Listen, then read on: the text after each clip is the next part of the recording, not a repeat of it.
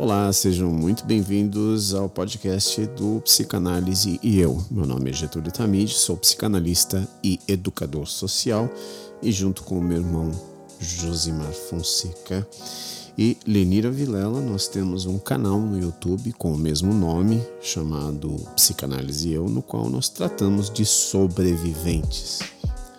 Tenho decidido usar ultimamente o nome sobrevivente porque se nós continuarmos a usar o nome vítima, nós estaremos disparando elementos químicos no cérebro que nunca cessará, que nunca terá fim. Então, sobrevivente dá mais esperança. Então, sobreviventes do que exatamente? Sobreviventes de relacionamentos tóxicos, relacionamentos com pessoas do transtorno da personalidade narcisista.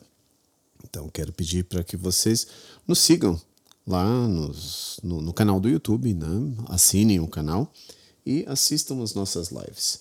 Hoje quero falar sobre um tema que foi polêmico, uma série nossa que nós fizemos, é, uma série de praticamente quatro vídeos que nós fizemos e começamos no dia 30 de julho de 2023, falando sobre é, o assunto como título Será que o narcisista é sem noção? O que, que você acha? Se você já imaginou aí aquela pessoa patética fazendo coisas que você olha e diz, puxa vida, que sem noção, né? Numa festa ou num encontro social e tudo mais, é essa exatamente a figura aqui do sem noção. É uma coisa muito recorrente na fala das pessoas que se relacionam com essas pessoas do, do transtorno? A resposta, logo de cara, mais sensata a isso é de que não, eles não são pessoas sem noção, sem noção embora seja muito comum ouvir as pessoas dizendo esse tipo de coisa. Né? Quando a gente se refere a alguém sem noção, a gente tem que pensar no significado dessa palavra.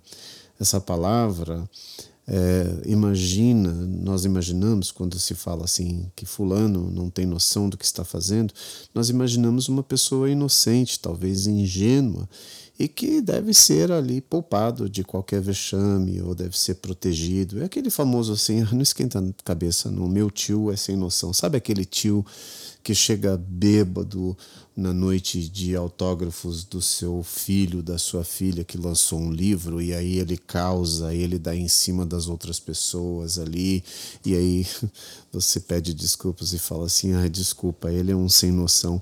Então, isso não existe porque é considerado sem noção aquela pessoa que não entende a realidade que o cerca. E uma pessoa, mesmo debaixo de um efeito de álcool, né, claro que ela entende a realidade ali, mas ela, ela se preparou para isso. Se ela decidiu beber e chegar alcoolizada num evento como esse, é porque ela se preparou para isso. Então é importante entender que também a palavra sem noção, aliás, a palavra noção, ela tem como sinônimo né, a palavra conhecimento. Se você buscar a raiz etimológica dessa palavra no latim, você vai ver que tem a ver com cognição. Né? E por falta de profundidade nesse assunto, as pessoas acabam comprando essa ideia de que um narcisista patológico é uma pessoa sem noção e confundem, acabam confundindo, confundindo o verdadeiro significado da palavra. Né? Então, na maioria das vezes, a gente se depara com situações muito bizarras, como essa que eu acabei de descrever a respeito né, do tio que vai alcoolizado a uma festa de lançamento de um livro, ou de uma peça de teatro, ou de qualquer situação parecida com essa. Né? E a pessoa empata, ela acaba sendo envolvida e acreditando que é sem noção mesmo e que é, isso deve ser né, devemos passar um pano em cima disso. Ao invés disso, deveria se observar e identificar o abuso ali, porque é exatamente onde ele reside. Acontece o contrário, na verdade, né? não é algo sem noção. O empata ele vai acabar até defendendo o narcisista e ficando refém dessa narrativa. Né? Então é necessário tomar muito cuidado quando nos deparamos com uma situação em que nós olhamos e julgamos que a, a pessoa que está fazendo tais atos é um sem noção, né?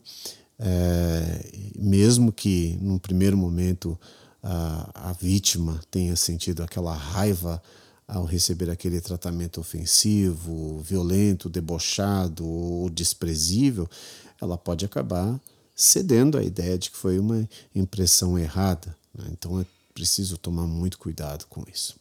Bom, é, essa segunda parte do, do podcast, né, que por enquanto eu estou aqui sozinho, mas logo, logo nós vamos ter convidados. É importante entender que se existe alguém sem noção nessa história, nesse relacionamento, nunca vai ser o dependente emocional, né, que geralmente a gente chama de codependente também, mas sim o narcisista. Porque o codependente, o empata, é aquela pessoa que realmente não faz ideia do que está acontecendo. Então, é, apenas ser chamado de sem noção é, só pode ser chamado sem noção uma pessoa que realmente não tem segundas intenções. Então eu vou repetir isso para que você entenda que quando há segundas intenções naquele ato, naquele ato bizarro que você presencia, esta pessoa não é uma sem noção. Tá? Então, se a pessoa age com desprezo, desprezo tem endereço, desprezo tem um alvo. Isto não é ser sem noção. Né? Então, o desprezo é para invalidar a outra pessoa, é para fazer com que a outra pessoa acredite que ela não tem capacidade de realizar coisas, de pensar por si própria e tudo mais. Outro caso, se a pessoa usa o seu dinheiro, os seus recursos, os seus bens indevidamente no momento de escassez, no momento de crise, e ela acaba adquirindo coisas para o seu próprio interesse, isso também não é atitude de uma pessoa sem noção. Ela sabe do que precisa. Então, por exemplo, a pessoa está lá, vocês estão com o aluguel para vencer, né? estão contando moedinhas ali para pagar o aluguel do seu apartamento, e aí a outra pessoa vai e compra uma guitarra nova, compra um um, um sapato caríssimo, né? Aí diz assim, não, mas foi no crédito, né? então não é sem noção. Tá? Há situações também que só o outro se diverte, quer dizer, só o outro tem entretenimento, só o outro tem, enquanto você está ali numa situação de ansiedade, de medo, de desespero, e o outro se diverte. Né? O aluguel está atrasado e você entra no apartamento, o teu parceiro está jogando videogame e com uma, comprou uma caixa de cerveja, está ali com os amigos, quer dizer isso não é algo de sem noção, de uma pessoa sem noção. É, um outro caso muito recorrente também é a humilhação. Quando uma pessoa te humilha diante dos outros, isto não é uma atitude de uma pessoa sem noção. Tá? Assim, toda situação de violência pode ser explicada como intenção didática. Tá? Então, correr alto risco, colocar tudo a perder com o objetivo de ter o próprio nome exaltado por uma vaidade, não é algo sem noção. Tá? E em situações que envolvem mentira, pior ainda, porque quando você se sente enganado e resolve confrontar a pessoa, né, você acaba tendo aquela impressão: poxa vida, é, ele vai dizer, né? Na verdade, eles vão dizer: Nossa, mas isso é impressão sua, isso é você que está pensando. E aí gera uma dúvida naquilo que você viu e viveu. É o famoso gaslight, né? Então é, é preciso pensar que há uma preocupação em fazer um juiz errado, há muito medo, a gente fica com muito medo de fazer injustiça, isso confunde a nossa cognição fazendo com que nós mesmos sejamos a pessoa sem noção. Isso é, com a cognição confundida pelo narcisista. Tá? Outra coisa, essa terceira parte eu quero dedicar é, na, no frisar né, que, dependendo da sua decisão, vai ficar mais fácil identificar o narcisista. Então, vamos prestar atenção em algumas coisas. Eu quero falar de um, dois, três, quatro, cinco. Eu quero falar de cinco pontos importantes para que você identifique um narcisista. Tá? O narcisista patológico é uma pessoa extremamente insistente nas suas ideias e é aquela criança mimada que não aceita um não. Ela também é persistente, persistente e não desiste dos seus planos, tá? E vai trocando de estratégia, vai testando, vai apertando vários botões para ver se dá certo. O narcisista também só aprende algo quando lhe convém.